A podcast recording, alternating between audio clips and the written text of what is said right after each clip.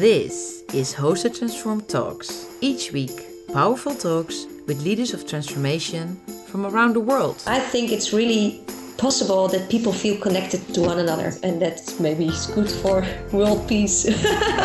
Yay! Outside world doesn't need education that creates the same all the time. It is in need of game changers be able to adapt themselves to any kind of situation. All of us as human beings ultimately want to be creative and want to make a difference around us, achieve more of our potential. with practical tips and new perspectives on leadership that helps us reinvent ourselves, individuals, organizations, and societies. Hi everyone, welcome to another episode of Hosted Transform Talks. My name is Jessica Tangelder, and in this episode, I will talk with the global CEO whisperer Anthony Howard. He's the author of the book Humanize Why Human Centered Leadership is the Key to the 21st Century. A guide for those who want to apply moral leadership in business, government, and society to change the world. In this talk, we cover a lot of ground. Anthony gives us a sneak peek in his daily coaching work, being a coach and mentor of CEOs across the world, and how human centered leadership will shape the leaders of tomorrow. What are the key abilities? What do you need to have as an ability, a skill, in order to unlock the potential of your work environment? We talk about certain power questions that he's using in his daily work in order to unlock the potential of CEOs to become a human centered leader, and how organizations are often structured in a way it alienates people from their life and soul, and many more topics that we cover. I hope you enjoy this talk as much as I do, and thanks for listening. So, welcome, Anthony. Thank you for uh, for your time to join us on this podcast today about human-centered leadership. How are you, and where do you call in from? Hey, thanks, Jessica, for the time. I'm looking forward to the conversation. I'm calling in from a farm in uh, in the countryside in Australia. You know, summer here, whereas it's winter in your part of the world. Beautiful. And um, yeah, it's it's very interesting because we have never met before, and now we're all, we're, all, we're doing this uh, great podcast together. And the reason that I got in, touch with you is that uh, I was actually looking for human-centered leadership tools, and I was actually about to start my own website about that topic. And then I saw it was taken, that domain name, by a certain Anthony Howard. Uh, Some guy in Australia. Exactly, some guy in Australia, and I thought this is interesting. So I wrote you an email like a few months ago. You reacted very openly to get in touch and to have this podcast. So I'm very grateful for that. And you, you're you're based in Victoria. Have you always been living there, or is it something you uh, you moved to uh, for the for the last couple of time? Yeah. Where, where I live now on a small property uh, is Mhm. very, very close geographically to where I grew up, although I spent my adult years um, in Sydney. Mhm. and only moved back here three years ago, which is a whole other story. But um, you know, I, I live you know a really wonderful life on a property in country Victoria, outside of Melbourne. You know, with my wife and children who visit occasionally, and from here I can. So this gives me a place to be grounded, to come back to from the you know the constant travel and work that I do, and to be very grounded in, in the work that we're doing. It's a great part of the world. Yeah, yeah, you're um, because you work, you also work globally, and uh, yeah, I can imagine that you need that quiet space to ground and to uh, to reflect on things, and also to be your own leader, maybe. But absolutely. So I'm actually curious if I if I'm if I can be so open uh, to to ask you why do, what do you actually do and why do you do what you do? What is what is your story behind that? Wow, that's a really big question. That, so, so, so, stop me if I talk too long. So, as I said, I grew up in this part of the world. I grew up in a, a really loving, caring family, um, one of six children, and uh, in, a, in a small community of say twenty thousand people. So, you know, small rural community. In a sense, most people knew one another and cared for one another. Um, if there was a you know, in, in Australia, you get floods and fires and these sort of things, and so the community would always come together to help and support one another. So I, I grew up in this place where people cared for one another. And the, the moment, literally, when I finished school, within a week of finishing school, I was on a plane to Japan and I joined the merchant navy. I, I joined a ship, and uh, on my first day on the ship, a brutal Scottish uh, man, my boss, ran up behind me and kicked me viciously from behind, and told me to, in a very thick Scottish accent, to get up to the forecastle head and have a look in the port side chain locker for a Kenter joining shackle.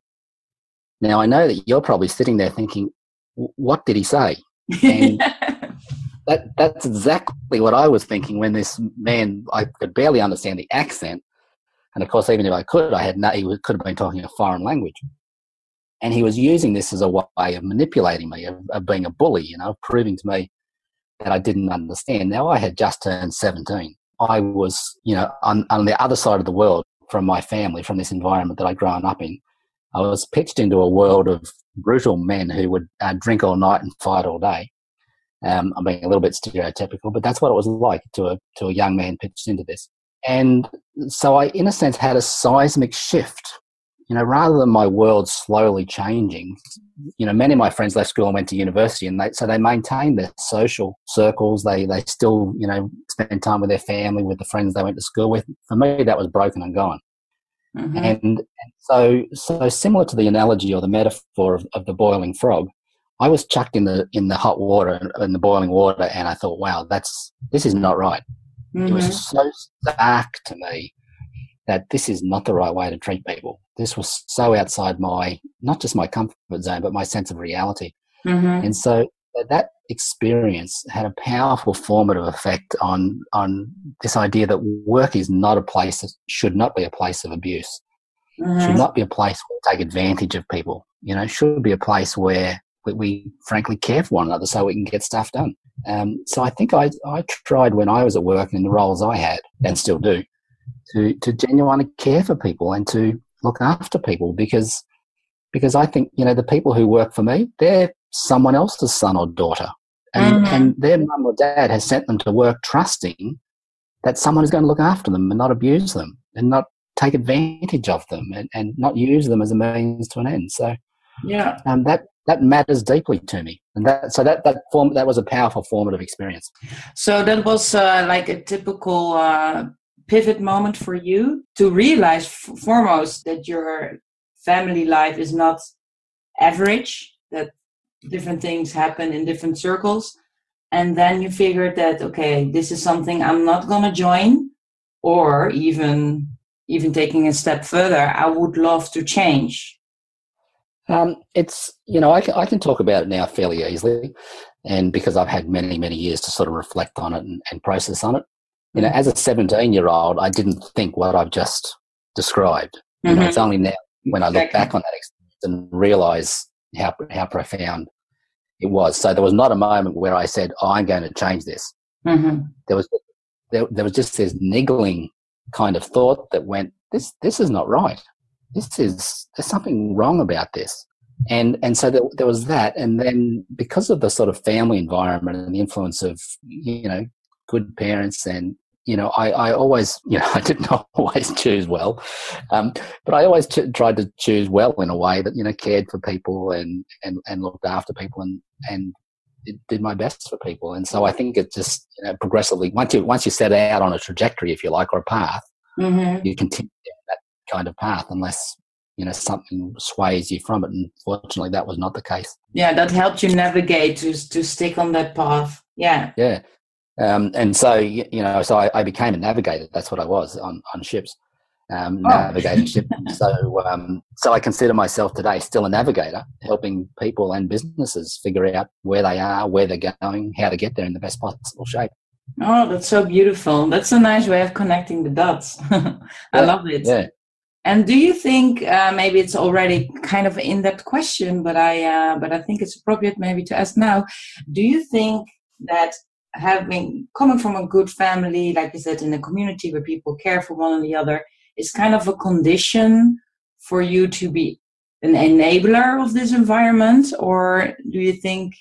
Do you also have example of people that maybe yeah were not as lucky as you were or are, and but are still capable of living the the moral good life of, of yeah creating safety for one and the other and taking care absolutely there's there's no doubt that there are many many many people who've grown up in very difficult circumstances who who have built really noble lives and so so that's that's not uncommon mm-hmm. the I, I have a bit like yourself i've interviewed a lot of people over the years and and asked them about their formative influences. I've, I've asked people how they navigate moral dilemmas and then asked them where they got the, the, the, the values came from. And, and I really have consistently heard people talk about their family.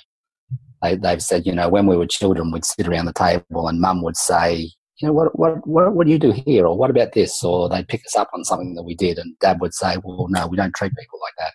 And so the, the, those things, and same in my family, were not necessarily done as, okay, Sunday night we're going to teach the children morals, but it's more a lifestyle, the way you live. And, you know, mum or dad takes you aside and says, you don't treat people like that. You yeah. know, and, and, and of course, as a child, you go, well, well, well no, you do. And, and your mum says, well, no, you don't. You know, mm. and if you keep acting like that, you'll find that people are not going to like you, kind of thing. And so, certainly in my life and in the lives of many people that I've spoken to, that the family has been really formative. Um, but as I said before, people there are others. There are people who grow up in very difficult circumstances who who become really good people. Yeah, and you wrote about them too, right? In your in your beautiful book uh, about human-centered leadership. Um, I, I, read it myself uh, in the last month, and it went uh, was very uh, was a very nice read, and and also very helpful, also very tangible, and I really appreciate that in that book because as I also work in the field of, uh, of leadership development, it's often for people quite vague and what can we do with it and what do you mean? But you, you managed to write the book in a way that it's really framed by your own morals, most probably, and also what you have uh, seen and, and based on your data, on your interviews with, with other executives. And with human centered leadership, what, what do you exactly mean by that? Yeah, so so at, at a simplistic level, it means putting people first. But but a, lot of people put people first. I, I, I stumbled on this term uh, mm-hmm. when I was talking to people from the um, from the design school at Stanford, and and they were saying, and this is well known, of course, that they do human centered design, mm-hmm. and how when they're presented with a design problem, they start with the user you know, the person who is the user of the product that needs to be designed to say, well, you know, how does the user use this? And, and, and, and I remember talking to them and going, oh, that's what I'm talking about. Human centered leadership, not just mm-hmm. not human centered design, but human centered leadership. And so, so who are the people that are impacted by my leadership?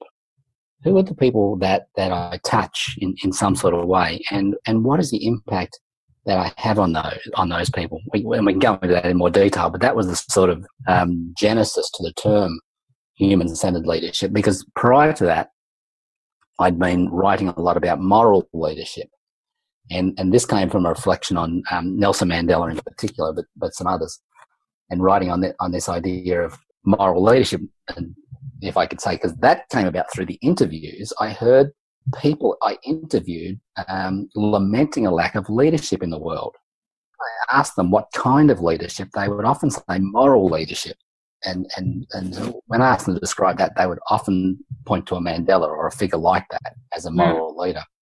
Um, but, but the, the term moral leadership has, you know, particular overtones for, for a lot of people. And, and so when the design school, we're talking about design, human centered design, human centered leadership we need. It's leadership that puts the human person at the center of all we do. I would love to switch, shift a little bit towards, I'm sure you've heard of it, uh, systemic leadership. Mm-hmm. There's all new terminologies popping up, but I do think there's a distinction between uh, human centered leadership and systemic leadership in terms of they overlap and they support one another, but the focus is maybe a bit different. And here I quote uh, a part of your book uh, Deep global linkages between people, organizations, and nations now mean that our world can change overnight because of its ripple effect of major events, even one which starts quite small. And for the listeners that are not really clear about what systemic leadership is, well, for me, it's about connecting the different levels uh, in which you operate or you have impact on and your stakeholders as well. Um, so this, this is the individual level, organizational levels, and societal level. And when I connect the dots and think back about the thesis that I wrote in uh, 2004 for sociology, it was about pro-social behavior between countries and how those values uh, were different and why people would be act according to the pro-social behavior norm and other other countries would less and there were some yeah determinant factors uh, valuables that that would give you the answer. So for example the the amount of welfare state or the the cultural values that a, that a country had post uh, modern values that they would carry um, the way that their government government is arranged all had influence on on whether people would act pro-social or, or less pro-social. Yep. here you are very concrete topic about you know do you do you open a door for someone that you don't know and has a broken leg for example and then you translate it to a very more abstract meta level about governments and how society is wired and values.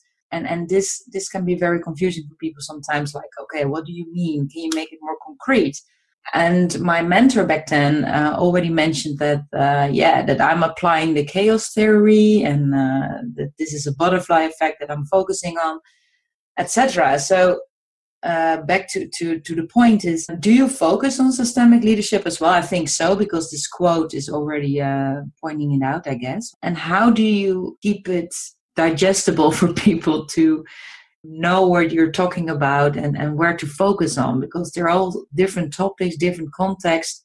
And in the end, we all should become systemic thinkers, but there's also so much your brain can process and so much you can reflect upon. You know, you cannot always shift in, in level of reflection, reflecting on myself and then on my environment and then on how the government is acting and then how do you digest that yourself and also how do you deal with that with your clients? Um, i think one of the things that i was referring to in this the quote that you mentioned was this globally connected world. And so when i was a boy as i said growing up in a small rural environment i loved to read.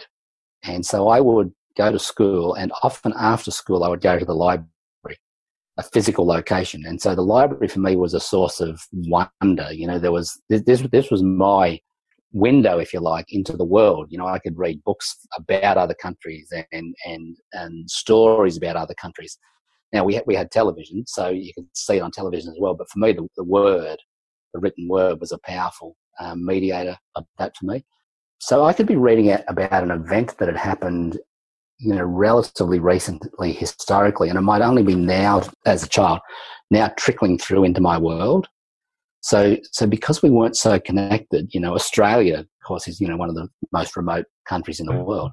World change happens slowly in a little town that I grew up in. But now, you know, um, when someone didn't pay their mortgage in Florida, before long there was a global meltdown of the global financial system. You know, and then local towns in Australia who had invested money in bonds, mortgage bonds, suddenly lost millions of dollars. So suddenly the tennis court that was going to be built for the local children didn't happen, you know? And, and so, so we live in this world now where events that are completely removed from us can change my world tomorrow. Not, not next year or not in 10 years time, but, but tomorrow. And so the, the connectivity that exists in the world today um, means that I am, we all, we are all global citizens.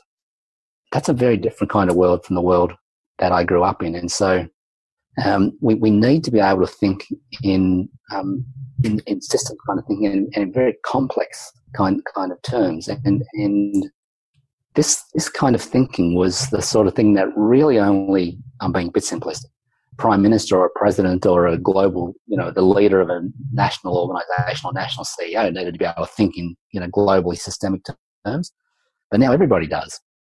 Now everybody has to understand that, you know, this, this apple that I'm buying in the local supermarket actually came from Europe, for argument's sake, or the blueberries came from Chile, or what, what does all that mean? You know, Um, and likewise, you know, we're exporting products to the rest of the world. And so this, this connected kind of world, and, and then you add in the, the technology, the digital footprint, leading in this world and operating in this world, it's, it's created this always on kind of society. So the level of resilience you need in that is really quite amazing. Final comment, you need a thought process for coping with it. And so, and I, and I talk about this in, about this in the book when I talk about thinking processes. You need a way of unpacking information. What tends to happen because the deluge of information is we shift from information to action, information, action, information, action, rather than information to making sense of information, hypothesizing about the information, saying what what does that mean, and forming a judgment, saying well yes that is what it means, and then acting. So we're cutting out two vital steps and because we're then moving from information to action, we then are reactionary, which then actually accelerates things even further. And if you're in a doom loop, it can accelerate the doom loop. So better thinking is a crucial need for the 21st century. Better human thinking, not machine thinking. Don't know if I answered your question, Jessica, but that's, interesting, huh? Yeah, no, you definitely did. Uh, I, I, learned so much about about your stories and, and your expertise and your experiences. Thanks for that. Also, that made me realize we're all global citizens. That also comes with a responsibility to become systemic thinkers, like you said beautifully. Uh, you eat an apple from the store. Where's it coming from? You know, who is involved mm. in this process?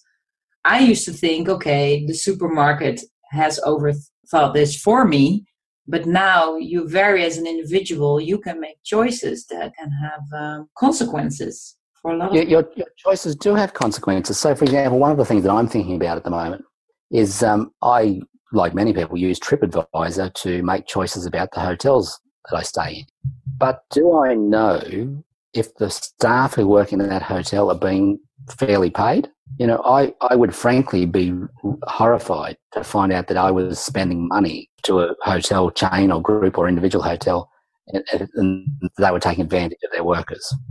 Now, I'm not sure necessarily how I can how I can address that, but that's the thing that I've been thinking about a lot.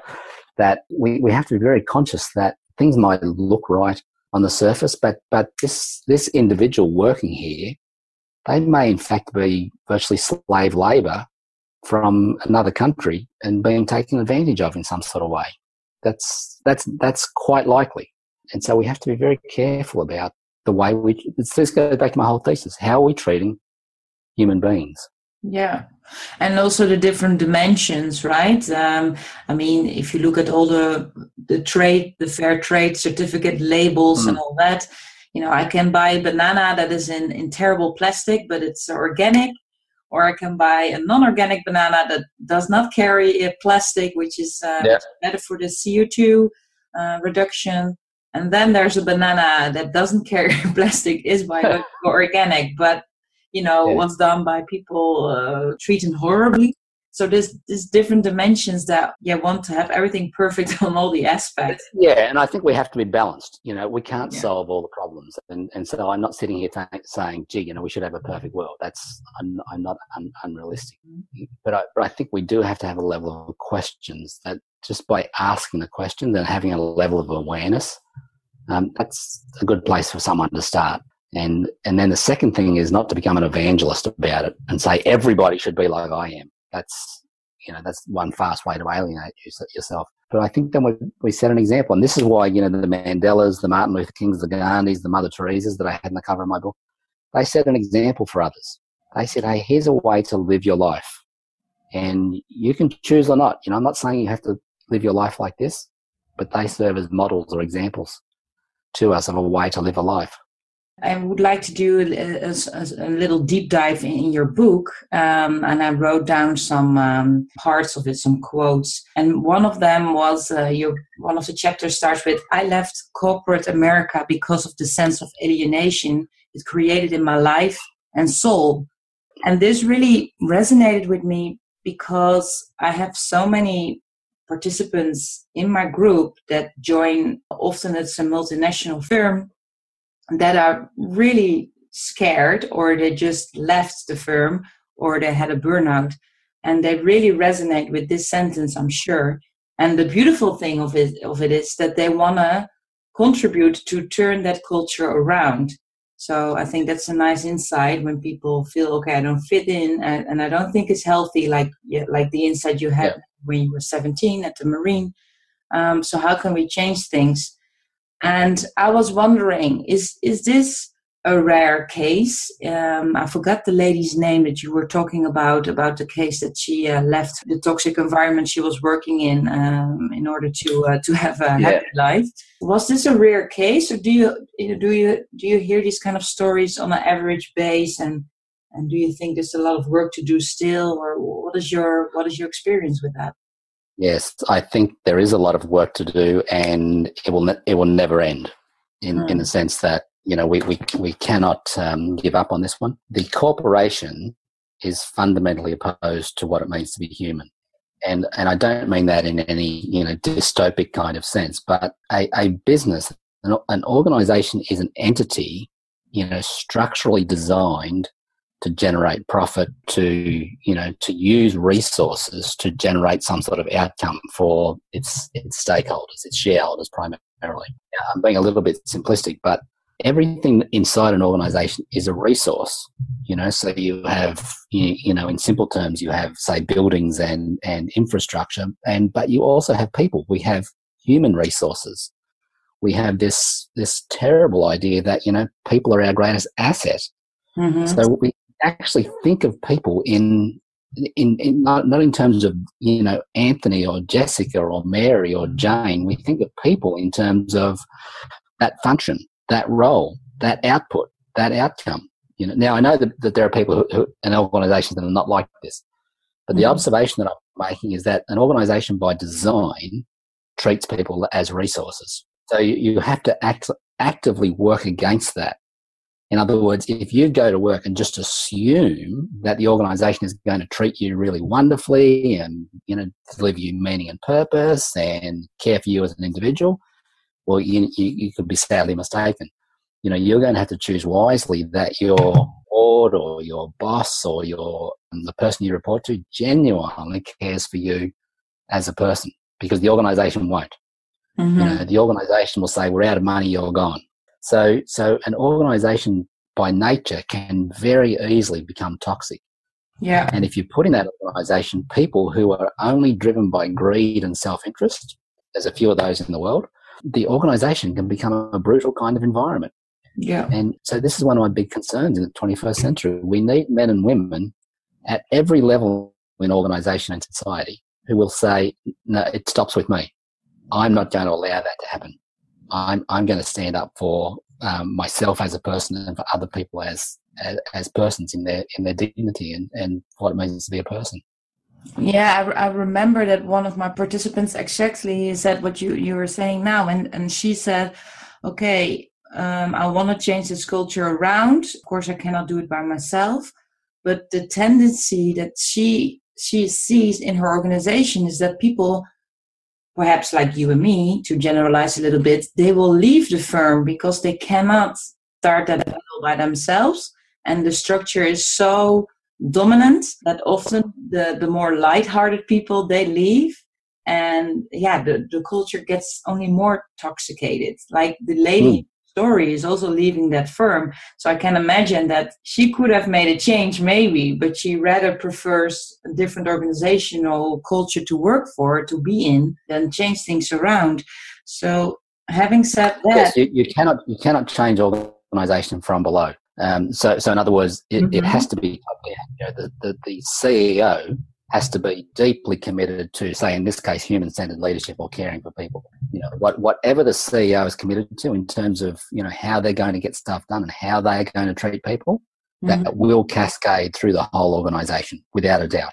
And so, you know, if you join an organisation where people are treated as machines or people are treated as you know units of economic production, um, you will not be able to change that unless until you become the CEO. How do you work with that when your client, for example, or potential client, CEO person might be interested in what you do, but he says like, yeah, it all sounds beautiful, but you know, the wealth part for us to create more revenue is very important and shareholders, etc. So I do not have the time to change this whole culture around and then see the benefit within maybe five years from now. So how do you deal with that paradox of uh, yeah short term, long term impact? I think the reality is most business leaders, and certainly the ones with whom I work, are in it for the long term. They, there's no doubt they have a conflict between the long term and the short term because they have to balance the competing interests of you know a wide range of stakeholders. So you know, no matter how much they might be trying to build a legacy, for argument's sake, you know, they might they've got to keep the company sustainable today. The the great leaders, so Paul Polman might be one as an example, Unilever, in essence say to people who are looking for short term returns, don't invest in our company. You know, we are in this for the long haul, so there'll be some ups and downs along the way, but we we will we believe we'll do well over the long term. If you're after a short term result, well, maybe you should invest somewhere else. Mm-hmm. The um, I think something to bear in mind is that um, we we can only get results through people. You know, if everyone doesn't turn up to work tomorrow, the business doesn't work. You know, and and so I think it's a bit of a self evident that if we treat people really badly, they're probably not going to come to work, and if they don't come to work, we're probably going to fail as a business. And, and so the other extreme, if we treat people really well, they're probably going to come to work and not just enjoy working, but do their best work. And it's fair to assume if people do our best work, our customers are going to be really well treated. And they will probably tell other customers, and they'll be happy to pay for our products and services. And then we'll have a sustainable company. And so, so it seems to me self evident that caring for people builds profitable, sustainable organizations. Um, and I think that balances the short term and the long term. Do you also think that it's a good idea then to change the, the, the organizational structure in the sense that its employees could be uh, shareholders, so they will get a margin of the revenue, so to speak, or the profit. Uh, yeah, so I concrete outcome. Yeah, I love the um, John Lewis model in the UK where a percentage of the profit is um, distributed among everybody equally. So, so, in a very simple sense, they, they agree each year how much of the profit will be distributed to staff. So let's say it's, um, I think it usually averages around 12 or 13%, but it, but it varies. And so if that figure, for argument's sake, is 10 million pounds, then, and, and if the total wage bill, you know, is 100 million pounds, then everybody will get a 10% bonus you know, so the bonus paid to the CEO is the mm. same percentage bonus paid to, you know, the casual university student who just comes in and works on Saturday morning. So, so I think that's a really equitable way of, of everybody sharing equally in the, the upside of, of the organizations. And they, so they call everybody, I think they call them associates in the John Lewis model. Um, I think there's a lot of merit in those kind of models rather than models that, that say, you know, the, the elite in the organization get telephone book number bonuses. And I think that's really mm. wrong. Nice, beautiful, uh, beautiful incentive like that too. However, if if if that would not, do you also also think it's possible when there's no monetary incentive? Um, I, yes. So so I'm not advocating, by the way, we need a monetary incentive to work. Mm-hmm. Um, the research has proven, you know, over and over and over that um, the thing that motivates people more than anything else at work is recognition. Mm-hmm. You know, it, it's um, you know, it's Mary coming down from the head office and saying to you know John, who's working on a front desk, you know, um, just heard it was your birthday today, or heard you're doing a great job, or just something that recognizes you as a human person. Mm-hmm. Um, that, that that goes a long way. You know, people go home and tell their parents, "Gee, you know, Mum, the, the boss came came in today and said I was doing a great job. How good is this?" Having said that, we need to pay people a fair wage. So I'm not, I don't want to undermine that, but it's but it's well proven that um, we don't need to pay people astronomical amounts of money to get their best service. We actually need to recognise them. Yeah, yeah, I, totally agree. I think this recognition bit is is, is very something we inhibit in all of us uh, very deeply. I can also see it with participants in, in teams or in groups that I train or coach. Um, if you give them the space, if you give them the floor, and not in a paternalistic way, because I'm super curious person, so I always want to know mm-hmm. who are they and how do they think and what yeah. they, what would they love to contribute? Because you know i'm not the person that knows everything of course. And it's so nice to see when you simply give them the floor and you know the content doesn't per se matter so much what they say.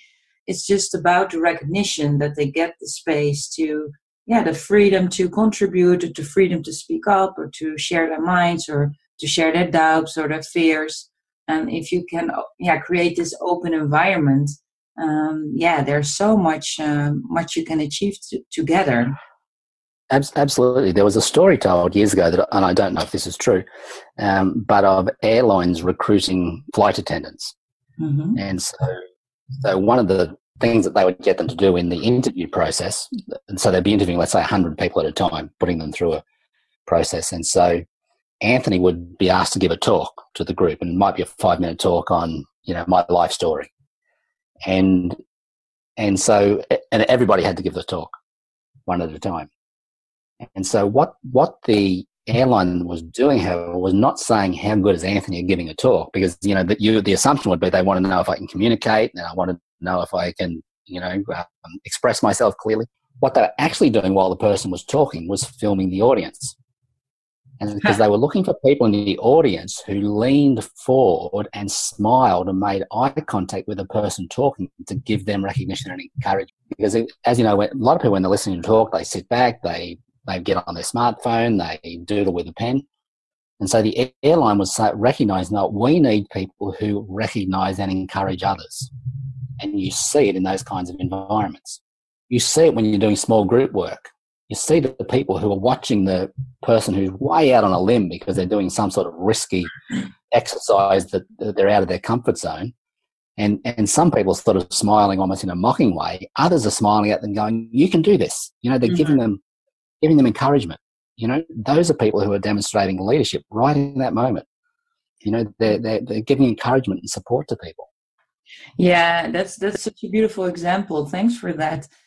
I was really triggered about, you know, what we already mentioned and shared that the power of questions shouldn't be underestimated. And I almost feel kind of, well, guilty is not the right word, but it's not so difficult sometimes to coach people if you if you have a feel if you're really curious and if you're really with this person so you listen and then know to pose question after question which makes sense for them to unlock yeah maybe even their subconscious and and the patterns that maybe are not always so constructive in order to to change things around and create new routines maybe even mm-hmm. and to master new skills to uh, to uh, overwin that so, what do you have particular questions that always work, or you love to ask, or any any any of that? The, the answer is probably yes, and and can I rattle them off now? The answer is no, and that's probably because in the moment, you know, someone will be talking about something, and I will know the question to ask because I've, you know, like anyone doing a role, you just know the kind of question or, or what needs to be said in a, in a given moment. I think if I can maybe answer it from a slightly different perspective, and and that that is that you know when I'm listening to someone, I, I, I, someone taught me years ago, listen from your gut, not your head. And so most people in a conversation are listening for a break in the conversation so that they can get in and say their bit. So, so I don't listen for that. I'm not waiting for you, the client. I'm not waiting for you to talk, stop talking so that I can say something. I'm waiting for you to stop talking so that you're now ready to listen. So yeah. some people talk and then they'll go silent. That silence is not an invitation for me to speak. That silence is them now thinking at another level. Yeah. And so I need to give them that silence and give them that permission to think at another level. And then you can see something cross come across their face where they maybe change focus or shake their head or and then if they don't speak, at that point I might ask a question like, What what was going on? What was what were you thinking or feeling just now? And like 100% of the time, there'll be another insight. I go, look, yeah, I was talking about the issue with the board, and then suddenly I started thinking about the conversation I had with my wife last night, or something like that. Uh, what's going on there? Let's let's talk about that.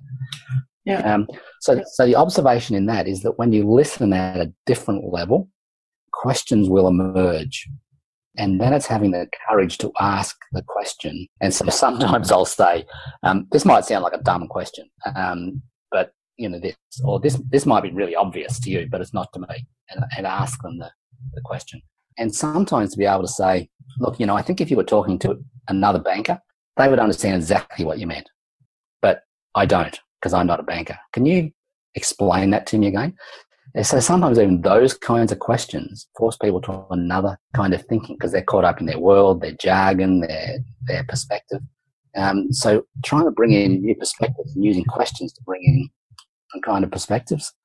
Um, that that's one way. Another question that often works well is people will talk about, you know, I'm doing this and this and this, and, and so um, how's that working out for you? And they'll look at you and go, yeah, it's not really, is it? You know. So if you continue acting the way you're acting and continue doing what you're doing, where where are you going to end up? Well, you know, I'm probably going to end divorced, overweight, maybe ill health. You know, if if I'm realistic, so what are we going to do about that? Yeah. You know, there can be any number of questions that you can ask that, um, and that can be equally about the business and strategy that you have to be. You know, so so in my field, a question that I ask a lot is um, so when I'm meeting someone for the first time, what, what you're about, the purpose of the business. Okay, so what's your strategy? Now, quick outline, and what are the values of the organization? Quick outline. And I'm not doing that, by the way, from a point of view, I should have read the website. I'm doing that from a point of view, I want to hear their language. I want to hear the way they talk about their business and the way they talk about the values, the way they articulate these kind of things. And, and then I'll say, and so what's your leadership strategy for achieving that? 99% of people look at me as if to say, "What? You, uh, sorry, what? What do you mean leadership strategy?" Well, my assumption is that you're going to get things done through people. My assumption is that this strategy you've got, you're going to rely on people to do. Well, yeah, okay. So if you're the leader, what's your strategy for getting things done through people? You know, I can count on one hand the number of organisations who can easily articulate their leadership strategy, A, and an even smaller group who then have a very, very, very clear methodology for teaching that and cascading that through the organization. And that means that most people operate with a default model of leadership. And what that means is that's usually command and control. You know, when we're under pressure, it's usually a command and control model of leadership because we've never thought in advance. How do we get things done through people? So a little bit of a tangent there, Jessica, from your question about questions, but that's a question I ask a lot. What is your leadership strategy?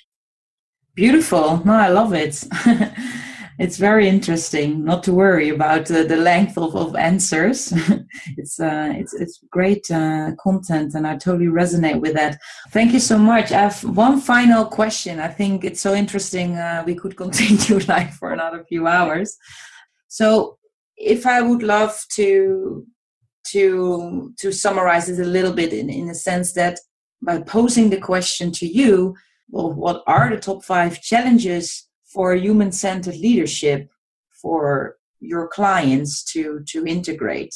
So, what are the things that they stumble upon or they might find mo- most difficult to change or to integrate? And this could be things that we already covered, but to give a little bit of a yeah, like a summary for people to to recap what we just discussed what are the five um, things maybe that are most challenging, if you can, if if it's possible, huh, to sum them up? So the answer is it's not possible to sum them up, but but I, if I could, I'll approach it from a slightly different perspective. If if I look at what are the components of human-centered leadership, and then this can highlight where the challenges lie. So so the the first component of human-centered leadership is being self-aware, mm-hmm. knowing who I am.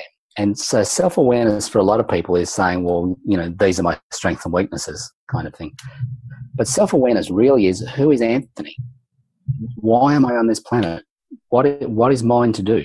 What is my mission and purpose? Um, that's what self awareness is. And then how am I going to bring that to work? You know, it plays out in that. And the second component of human centered leadership is, is moral competence. And, and moral competence is not an ability to know the difference between good and bad. Moral competence is an ability to, to live a virtuous life, a life of courage, a life of justice, a life of goodness, you know, a life of care and compassion. And um, that's, that's a lifelong, lifelong work to do that.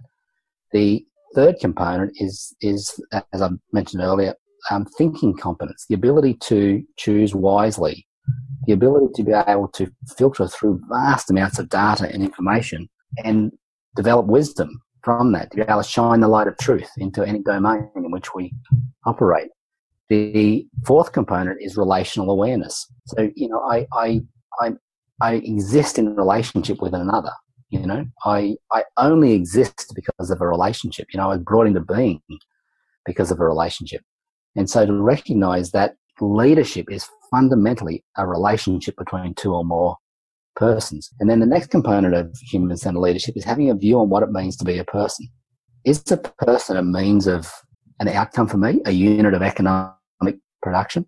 Or is a person someone who is unique and, and unrepeatable and irreplaceable, you know, who has dignity and is worthy of respect in their own right? A person is never a means to an end. That's the simple way yeah. of, of putting, putting that. So, so if you look at those and say, well, these are the components of human centered leadership, then what are the challenges that you might face in a work or social context to be that kind of person? Um, where do you get the time? Where do you make time to reflect? Where do you make time to think about your decisions, to think about your moral actions, to think about your purpose? You know, do you take time to write, say in a journal, sake, and reflect on, you know, what's going on with your life, reflect on the decisions you made? So, so we live in a world where it's very, very hard to make time for, for, for your own reflection, your own learning, um, and, and development. We live in a noisy world where you are always on, whether you're always on with technology or always on in meetings or, or you, know, suffer the demands of a demanding you know, schedule. So being able to break that kind of kind of nexus is one of the big challenges to um, being a human-centered leader. When I talk about relational competence um, or relational awareness, this really only comes from me spending time with you. And this, this is, so this is time. So in a busy workplace, you know, to say, look, let's let's catch up for coffee. I, would like to get to know you, kind of thing. Um, I, I had a group of client uh, client where he said, look, I've put together a new team and we want to um, look at our strategy and where we're going, and can you run, you know, an offsite for us? so I said, sure. And uh, I said, what I think we need to do first is get to know one another. And he said, I agree. And it was really a complete new team, all, all eight of them were completely new. Well, I said, so my view is that we cannot do anything on strategy until we get to know one another. He said, yep. And so he trusted me with this thing. And so I started day one, said, okay, we're going to start first getting to know one another. And someone said, we need to talk about X. I said, okay, let's write this up, X, you know, so issues we have to get to. First of all, we're going to get to know one another. And so anyone can go first. What I'd like you to do is tell us your story who are you? Where, where did you come from? How did you end up here? Take it, take as long as you like. It doesn't matter. And so the first person spoke really eloquently and, and lovely. And, and then I said, now I'd like you to go to the table and, and tell Mary what you heard her say. Tell her what you just heard about her that you didn't know before. And so there was this lovely outpouring of, I didn't know you had overcome that. I didn't know you had that capability. I didn't know, you know. Mm-hmm. Um, now, when we'd done that with eight people, the, the, the strength of that relationship, by the way, that took nearly two days. Yeah, yeah, um, it's a long process. yeah, but, but it was so lovely. And then yeah. at the end of two days, I said, hey, we still need to get to these big strategic issues. By then, some of the strategic issues had fallen away where they're going, actually, that doesn't matter because now that I know Mary, I don't, we don't need to have the conversation because I trust her to take care of it. Exactly. And they were, they were able to say, now there's a couple of things we do need to talk about it. They, they had a really significant issue. They put it up and they said, here's the issue. And it was so obvious that one of the women there had profound insight from her life story that the moment she spoke and said, this is what I think we, we should do, there was not, there was not going to be a debate. No one had a need to say, hey, well, I haven't been heard. So we respected her because she knew all about this. If we hadn't done all that conversation, mm-hmm. they could have spoken for two days about that issue. You know what I mean? And so my short answer, my long answer to your short question is time. We need yeah. time to reflect. We need time with people to become the kind of people and build the kind of organizations we need. I think there's there's one more quote I, I wrote down. It's uh, written by you, of course, in your book, uh, Human Centered Leadership uh, humanize. I'm in a relationship, therefore I am. and a person is a person through other people. Uh, Yes. I think that's very beautiful. Yeah. So I want to, uh, I would love to uh, wrap it up. Thank you so much, um, Anthony, for your time. We covered so many topics, and I'm sure people did. will love it and uh, they will digest and uh, hopefully also respond to it because I want an engaging, ongoing conversation. So I hope we stay in touch and uh, we're connected Indeed. now for sure. And I love your work, and I would love to hear more about uh, what's up next and and more case studies about what works and maybe what doesn't work, how things are going with you. In, indeed. And I look forward to further conversation. Thank you, Jessica. Thank you. Just like to remind you, as always, you can find show notes, links to resources, and all sorts of things we talked about at hosttotransform.com forward slash podcast. Also, do engage in our ongoing conversation by leaving a comment and share your thoughts. Thanks for listening. Hey there, a final note before you take off. Did you hear about the weekly wisdom? It's a short email I send out just before the weekend. It provides you of hands-on and mindful next-level leadership practices that empowers you to unlock transformation in our fast-changing world. With ease and a soul of fun, you can help people to gain clarity in their future. You can subscribe via hosttotransform.com. I will spell it out for you. H O S T O T R A N S F O R M.com. And you will receive the very next one. And when you sign up, I hope you enjoy it.